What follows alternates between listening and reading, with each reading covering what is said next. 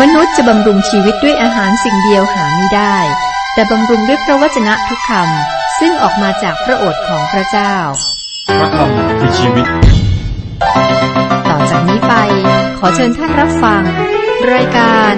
พระคำพีทางอากาศพระคริสตธรรมคัมภีร์แบ่งเป็นสองภาคคือพันธสัญญาเดิมและพันธสัญญาใหม่ รวมหนังสือทั้งหมด 66 เล่ม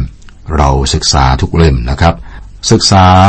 โดยมีเนื้อหาทางวิชาการที่เรียกว่าบริบทในพระคัมภีร์เล่มนั้น จึงเป็นประโยชน์อย่างยิ่งสำหรับนักวิชาการ หรือท่านที่สนใจความหมายเกี่ยวกับคำสอนในคัมภีร์ไบเบิลโอกาสนี้ก็เป็นโอกาสดีที่เราจะศึกษาและก็ได้ความรู้ ความรู้นี้ปรับใช้กับชีวิตประจำวันได้เป็นอย่างดีนะครับอ่าคริสตชนและท่านที่สนใจ ก็ ได้รับประโยชน์นะครับ เมื่อตอนที่แล้วอ่านและศึกษาพระธรรมการดารวิถี เป็นเรื่องของชาวอิสราเอลที่อพยพจากการเป็นทาสในอียิปต์จะเข้าไปสู่แผ่นดินแห่งพระสัญญา ระหว่างทางนี้นะครับ ก็มีเหตุการณ์มากมาย เราอ่านและศึกษาถึงบทที่ 14 นะครับ บทนี้ก็คือการปฏิเสธจะเข้าแผ่นดินแห่งพระสัญญา สาเหตุคือการไม่เชื่อในพระเจ้า บทที่ 13 ก็เป็นรายงานของผู้สอนแนม 12 คน 10 คนคือเสียงส่วนใหญ่บอกว่าอย่าเข้าไปเลย อีกสองคนเสียงส่วนน้อยบอกว่าเข้าไปเลย รายงานข้อเท็จจริงถูกต้องแต่ตีความหมายผิดพลาด แล้วชาวอิสราเอลโดยผู้นำนี่ก็ตัดสินใจครับเลือก ข้อแรกคือไม่เข้าไปดีกว่า การปฏิเสธของอิสราเอลที่จะเข้าในแผ่นดิน ผมอ่านถึงอ่านข้อหนึ่งถึงข้อสามและก็อธิบายนะครับ โดยชาวอิสราเอลโดยผู้นำเนี่ยอ้างเหตุผลนะครับ พระเจ้านำเราเข้ามาในแผ่นดินนี้ให้ตายด้วยคมกระบี่ทำไม ถูกฆ่าตายทำไม ลูกเมียของเราต้องตกเป็นเหยื่อนะกลับไปอียิปต์ไม่ดีกว่าหรือ พวกเขามองโลกในแง่ร้ายคิดร้ายนะครับ แล้วก็ยกลูกเมียนะขึ้นมาอ้างเป็นข้อแก้ตัว ในความเป็นจริงหลังจากเหตุการณ์ผ่านไปนะครับ ตรงข้ามเลยนะครับ คนรุ่นนี้ไม่ได้เข้าในแผ่นดินเพราะว่าเสียชีวิตไปหมด จากความไม่เชื่อ ใช้เวลาเดินทางในถิ่นทุรกันดารไปไปมามาไม่ไกลเท่าไหร่นะครับ 40 ปี รุ่นลูกเนี่ยคือเด็กนะครับ ซึ่งเติบโตเป็นรุ่นใหม่รุ่นต่อไปเนี่ยได้เข้าไป ตรงนี้พระเจ้าให้บทเรียนกับเรานะครับว่าพระองค์คิดถึงความปลอดภัยของเด็กๆ และก็นำพวกเขาเข้าไปในแผ่นดิน วันนี้เราก็จะมาดูกันต่อ บทที่ 14 ข้อ 4 ถึงข้อ 9 ท่านที่มี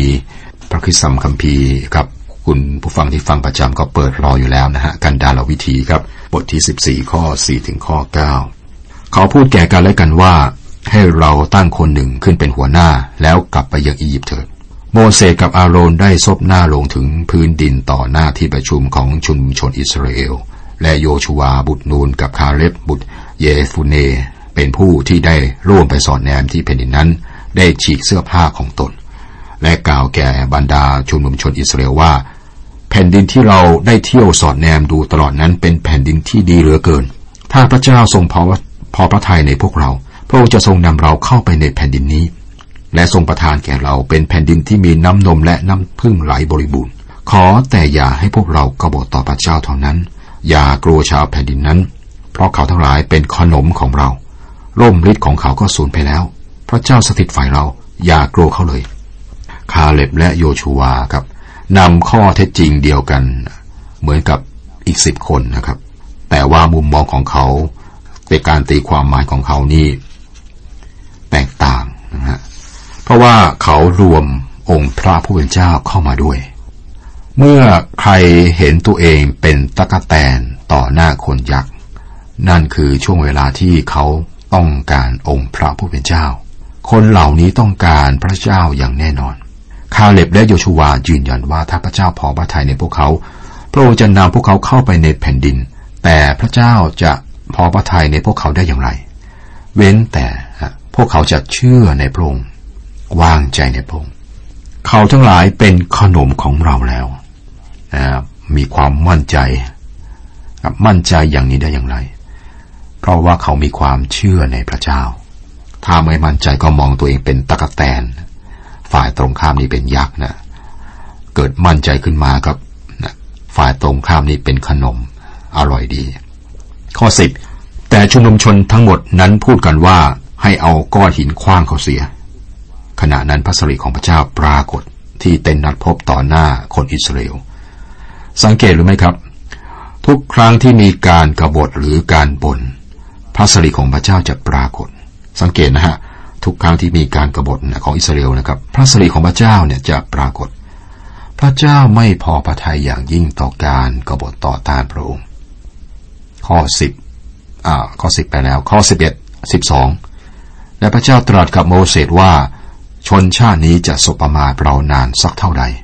แม้ว่าเราได้กระทำการอัศจรรย์สำคัญท่ามกลางเขามาแล้ว เขาทั้งหลายจะไม่เชื่อเรานานเท่าใด เราจะประหารเขาเสียด้วยโรคร้าย และตัดเขาเสียจากการสืบมรดก เราจะกระทำให้เจ้าเป็นประเทศใหญ่โตและแข็งแรงกว่าเขาอีก พระเจ้าตรัสว่า เราจะทำลายพวกเขา และทำให้เจ้าเป็นชาติหนึ่ง เพื่อทำให้คำสัญญาของเราสำเร็จ โมเสสวิงวอนเพื่อคนอิสราเอล ข้อ 13 ถึงข้อ 19 13 ถึง 19 แต่โมเสสได้กราบทูลพระเจ้าว่า ชาวอียิปต์จะได้ยินเรื่องนี้ เพราะพระองค์ทรงพาชนชาตินี้ออกมาจากท่ามกลางเขาด้วยฤทธานุภาพของพระองค์ ชาวอียิปต์จะเล่าความนั้นแก่ชาวประเทศนี้ ข้าแต่พระเจ้า เขาทั้งหลายได้ยินว่าพระองค์สถิตท่ามกลางชนชานี้ ข้าแต่พระเจ้าเขาได้เห็นพระพักของพระองค์ เมฆของพระองค์ตั้งอยู่เหนือเขาทั้งหลาย พระองค์ทรงนำเขาในเวลากลางวันด้วยเสาเมฆ และในเวลากลางคืนด้วยเสาเพลิง ถ้าพระองค์จะทรงประหารชนชาตินี้ดุดคนคนเดียว ประเทศทั้งหลายที่ได้ยินกิติศัพท์ถึงพระองค์จะพูดกันว่า เพราะพระเจ้าพาชนชาตินี้ไปในแผ่นดินที่พระองค์ทรงสัญญาไว้แก่เขานั้นไม่ได้ ระองค์จึงทรงประหารเขาเสียที่ในถิ่นทุรกันดารบัดนี้ข้าพระองค์ทูลวิงวอน ขอพระองค์ทรงบันดาลให้ฤทธิอำนาจของพระเจ้าให้ใหญ่ยิ่ง ดังพระสัญญาที่ว่า พระเจ้าทรงพระพิโรธช้า ทรงอุดมในความรักมั่นคง ทรงโปรดยกโทษและให้อภัยการทรยศ แต่ถือว่าไม่มีโทษหาไม่ได้ ให้โทษบิดาตกทอดไปถึงลูกหลานสามชั่วสี่ชั่วอายุ ขอประทานอภัยความผิดของชนชาตินี้ ตามความยิ่งใหญ่แห่งความรักมั่นคงของพระองค์ดังที่พระองค์ทรงประทานอภัยชนชาตินี้ตั้งแต่อียิปต์จนบัดนี้ โมเสสอธิษฐานหรือทูลพระเจ้านะครับ เตือนว่าถ้าพระองค์ทำอย่างนั้นนะครับ ก็จะมีข่าวลือไป แม้ว่าพระองค์สามารถนำพวกเขาออกจากอียิปต์แต่พระองค์ก็ไม่สามารถนำพวกเขาเข้าไปในแผ่นดินได้ ข่าวลือก็อย่างนี้ครับ พระเจ้าเห็นด้วยที่จะนำคนอิสราเอลเข้าไปในแผ่นดิน ข้อ 20 และพระเจ้าจึงตรัสว่าเราให้อภัยตามคำของเจ้า และพระองค์ก็ให้คำเผย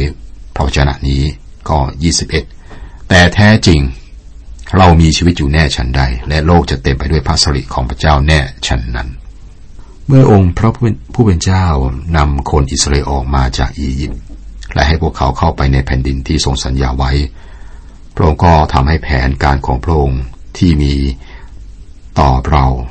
แต่ละคนนะครับ ช่วยเราให้รอดให้สำเร็จ ได้เช่นเดียวกัน พระองค์จะทำให้แผนการที่ทำอยู่ในปัจจุบันนะสำเร็จนะทั้งโลกทั้งโลกเนี่ยสำเร็จ เพราะว่าเมื่อถึงเวลาเมื่อโลกนะจะเต็มไปด้วยพระสิริขององค์พระผู้เป็นเจ้า การลงโทษของพระเจ้า ข้อ 22 ถึง 24 คนทั้งหลายที่ได้เห็นพระสริของเรา และได้เห็นการอัศจรรย์สำคัญที่เราได้กระทำในอียิปต์และในถิ่นทุรกันดารและยังได้ทดลองเรามาตั้งสิบครั้ง และยังไม่ได้เชื่อฟังเสียงของเรา คนเหล่านี้จะไม่ได้เห็นแผ่นดินที่เราสัญญาไว้กับปู่ย่าตายายของเขาฉันนั้น คนทั้งปวงที่สบประมาทเราจะไม่ได้เห็นแผ่นดินนั้นสักคนเดียว แต่ส่วนคาเลผู้รับใช้ของเรา เพราะมีจิตใจต่างกัน และได้ตามเราอยู่ตลอดมา เราก็จะได้นำเขาไปถึงแผ่นดินที่เขาได้ไปมา และเผ่าพันธุ์ของเขาจะได้กรรมสิทธิ์เมืองนั้น การลงโทษมาถึงคนอิสราเอลครับ คนรุ่นนี้ครับที่บนจะไม่ได้เข้าในแผ่นดินที่สัญญาไว้ โยชูวาและคาเล็บนะที่พระเจ้าแยกออกมาจากประชาชน พระองค์สัญญาว่าพวกเขาจะเข้าไปในแผ่นดิน และพระองค์ก็ทำตามพระสัญญานั้นจนสำเร็จ ข้อ 29 ถึง 32 สร้างศพของเจ้าจะตกหล่นอยู่ในถิ่นทุรกันดารนี้จำนวนคนทั้งหมดของเจ้านับตั้งแต่อายุ 20 ปีขึ้นไป ผู้ใดที่บ่นว่าเราจะไม่มีสักคนหนึ่งที่มาถึงแผ่นดินที่เราสัญญาว่าจะให้เจ้าอาศัยอยู่ เว้นแต่คาเล็บบุตร เยเฟนู และโยชูวบุตรนูน แต่ลูกเล็กที่เจ้าทั้งหลายว่าจะเป็นเหยื่อนั้น เราจะพาเขาทั้งหลายเข้าไป และเขาจะรู้จักแผ่นดินที่เจ้าทั้งหลายได้ศพประมาท ส่วนเจ้าทั้งหลายศพของเจ้าจะตกหล่นอยู่ในถิ่นทุรกันดารนี้ ลูกๆของพวกเขาที่พวกเขาบอกทางอ้อมว่าพระเจ้าไม่สนใจนะครับ จะถูกนำไปอย่างปลอดภัยในแผ่นดินที่พวกเขาศพประมาทนั้น ข้อ 33ถึง35 ลูกหลานของเจ้าทั้งหลายจะเป็นผู้เลี้ยงแกะอยู่ในถิ่นทุรกันดารถึง 40 ปี เขาจะทนโทษต่อการเล่นชู้ของเจ้าจนกว่าจำนวนซากศพของเจ้าจะอยู่ในถิ่นทุรกันดารนี้ครบ ตามจำนวนวันที่เจ้าเข้าไปสอดแนมในแผ่นดินนั้น ซึ่งมี40วัน วันหนึ่งจะเป็นหนึ่งปี เจ้าทั้งหลายจะรับโทษความผิดของเจ้าอยู่40ปี เจ้าทั้งหลายจะทราบถึงความไม่พอใจของเรา เราเป็นพระเจ้าผู้ได้ลั่นวาจาแล้ว เราจะกระทำทางนั้นแก่ชุมนุมชนที่ชั่วร้าย ซึ่งร่วมกันคิดต่อสู้เรา เขาจะสิ้นสุดลงในทินทุรกันดารเขาจะตายอยู่ที่นั่นพระเจ้าตรัสกับพวกเขาว่า พวกเขาจะเดินทางอยู่ในทินทุรกันดารเป็นเวลา 40 ปีครับ ไปสอดแนมในแผ่นดินแห่งพระสัญญานี้ 40 วันนะครับ แล้วไม่กลับมานี่ไม่เชื่อ ก็สี่สิบปีหนึ่งวันเท่ากับปีหนึ่งแทนหนึ่งวันนะตามจำนวนวันที่คนสอดแนมได้อยู่ในแผ่นดิน ข้อสามสิบหกสามสิบเจ็ดคนที่โมเสสใช้ไปสอดแนมที่แผ่นดิน ผู้ที่กลับมาเล่าความใส่ร้ายแผ่นดินนั้น ซึ่งก็ทำให้ชุมนุมชนบ่นว่าโมเสสคนที่มารายงานความร้ายเรื่องแผ่นดินนั้น ได้ตายเสียด้วยโรคภัยต่อพระพักพระเจ้า คนสอดแนมสิบคนที่นำรายงานไม่ดีมา และได้นำการกรบฏกับตาย ด้วยโรคภัย ไม่ทราบว่าโรคอะไรนะครับ คนอิสราเอลได้พ่ายแพ้แต่คนอ่าพ่ายแพ้ต่อคนอามาเลกและคนคณาอัน ข้อ 39 และโมเสสเล่าข้อความนี้ให้คนอิสราเอลทั้งหมดฟัง ประชาชนก็ร้องไห้โศกเศร้ายิ่งนัก พวกเขาได้หันจากแผ่นดินนั้น มุ่งไปที่ถิ่นทุรกันดารที่จริงพวกเขากลัวถิ่นทุรกันดารมากกว่ากลัวการเข้าไปในแผ่นดินนั้น ข้อ 40ถึง42 และคนทั้งปวงได้ลุกขึ้นแต่เช้าขึ้นไปยังที่สูงที่เขตเทือกเขา กล่าวว่า ดูสิ เราทั้งหลายมาอยู่ที่นี่แล้ว เราจะเข้าไปยังที่ซึ่งพระเจ้าทรงสัญญาไว้ เพราะเราได้กระทำผิดแล้ว แต่โมเสสกล่าวว่า เหตุไฉนท่านขัดขืนพระดำรัสของพระเจ้า การนี้จะไม่สำเร็จ อย่าขึ้นไปเลย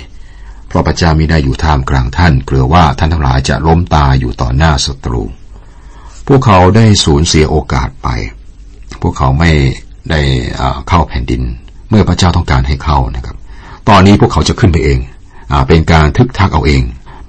คุณผู้ฟังกับความเชื่อนะไม่ใช่การทึกทักเอาเองนะครับ และนี่อีกครั้งนะครับ พวกเขาต้องการทำตามใจตนเอง แทนทำตามน้ำพระทัยขององค์พระผู้เป็นเจ้านะครับ จะไม่ได้ชัยชนะ เมื่อไม่ยอมรับน้ำพระทัยของพระเจ้า ข้อ 44 45แต่เขาทั้งหลายยังบังอาจขึ้นไปที่เขตเทือกเขา แต่ฮีพันธสัญญาแห่งพระเจ้าและโมเสสไม่ได้ออกจากค่าย แล้วคนอามาเล็กและคนคณาอันที่อยู่ในเขตเทือกเขานั้น ได้ลงมาขับไล่เขา ให้พ่ายแพ้จนไปถึงตำบลโฮมา จบบทที่สิบสี่ครับ บทที่สิบห้าหัวเรื่องหลัก ความล้มเหลวของอิสราเอลที่เลื่อนเวลาพระพรของพระเจ้า แต่ไม่ได้ทำลายพระประสงค์ของพระเจ้า เราได้เห็นคนอิสราเอลตัดสินใจที่คาเดตปาราเนีย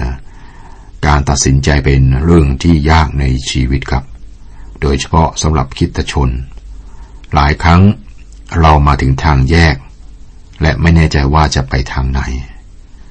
แต่สำหรับคนอิสราเอลพวกเขาชัดเจนว่าจะต้องไปทางไหน พวกเขาต้องตัดสินใจเรื่องการเข้าไปในแผ่นดินโดยความเชื่อ หรือหันหลังไปในทินทุรกันดาร ด้วยความไม่เชื่อ พวกเขาได้ตัดสินใจผิดและหันกลับด้วยความไม่เชื่อครับ อย่างไรก็ตามเมื่อพวกเขาอยู่หรือดูถิ่นดูถิ่นทุรกันดารพวกเขาเกิดเปลี่ยนใจ และตัดสินใจว่าแผ่นดินที่พระเจ้าสัญญาที่รายงานบอกว่ามีกำแพงและคนยักษ์นั้นก็ไม่ได้แย่เหมือนถิ่นทุรกันดารที่เราจะไปนะดังนั้นพวกเขาก็พยายามจะเข้าไปในแผ่นดิน อันนี้ครับไม่ใช่การตัดสินใจด้วยความเชื่อ มันเป็นการตัดสินใจที่เกิดจากประสบการณ์ของพวกเขาในถิ่นทุรกันดารสองปี พวกเขาเข้าไปในแผ่นดินเอง การคิดเอาเอง ก็อันตรายเหมือนการไม่เชื่อ เรื่องนี้เป็นบทเรียนสำหรับเรานะครับ เราต้องระวังพินิจพิจารณาให้ดีนะครับ เราดำเนินชีวิตด้วยความเชื่อหรือด้วยความคิดของเราเอง ความคิดของเรานั้นจำกัดนะครับ ที่สำคัญคือต้องใช้เวลา ศึกษา แล้วก็อธิษฐานใคร่ควรกับพระเจ้า เพื่อรู้ถึงหน้าพระทัยของพระองค์เรามาถึงตอนใหม่ของหนังสือกันดารวิธีนะครับ ตอนใหม่ก็คือบทที่ 15 ถึง 25 เรียกว่าการเดินโซเซ การล้มลุกคลุกคานและการบ่นตลอดถิ่นทุรกันดาร ที่คาเดตบาลเนียพระเจ้าสันให้พวกเขาหันกลับมาในถิ่นทุรกันดารการเดินทางนะกลายเป็นการวนเวียน การเดินทางนี่เป็นการบน การเป็นพยานกายเป็นการอดครวน การทำสงครามกลายเป็นการเดินโซเซ การร้องเพลงนะครับกับเป็นการถอนหายใจ และการทำงานนี้กลายเป็นความอยาก และน่าเสียดายนะครับ ประสบการณ์ของคนอิสราเอลในเหตุการณ์บทที่ 15ถึง25 ตอนใหม่นะครับคริสเตียนจำนวนมากก็ใช้ชีวิตอย่างนี้เช่นเดียวกันนะครับ นี่เป็นช่วงเวลาของการเงียบนะครับ ไม่มีบันทึก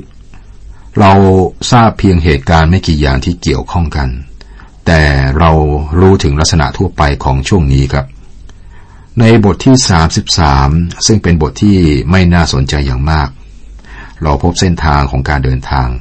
แต่ไม่มีรายละเอียดของปีเหล่านั้น มันเป็นช่วงเวลาที่สูญเสียไปสำหรับคนอิสราเอลนะครับ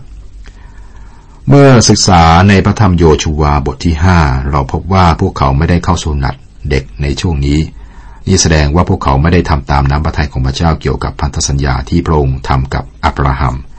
และเราก็ยังรู้นะครับ ว่าพวกเขาไม่ได้ถวายเครื่องบูชาแด่พระเจ้า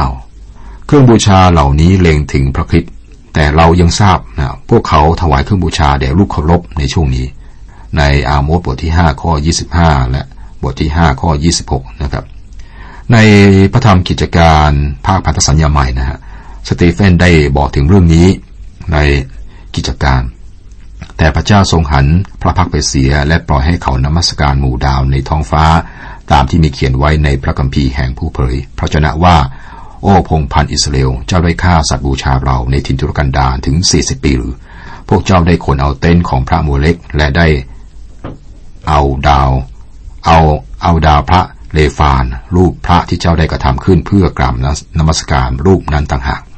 เราจึงจะกวาดเจ้าทั้งหลายให้ไปอยู่พ้นเมืองบาบิโลนอีก กิจการบทที่7ข้อ42 43 เราเห็นว่าอิสราเอลไม่ได้สัตย์ซื่อต่อพระเจ้านะครับ ปีเหล่านี้มีบทเรียนหลายอย่างสำหรับเราในปัจจุบัน เราเป็นคนสัญจรและคนแปลกหน้าในโลก ในสายพระเนตรพระเจ้านะครับ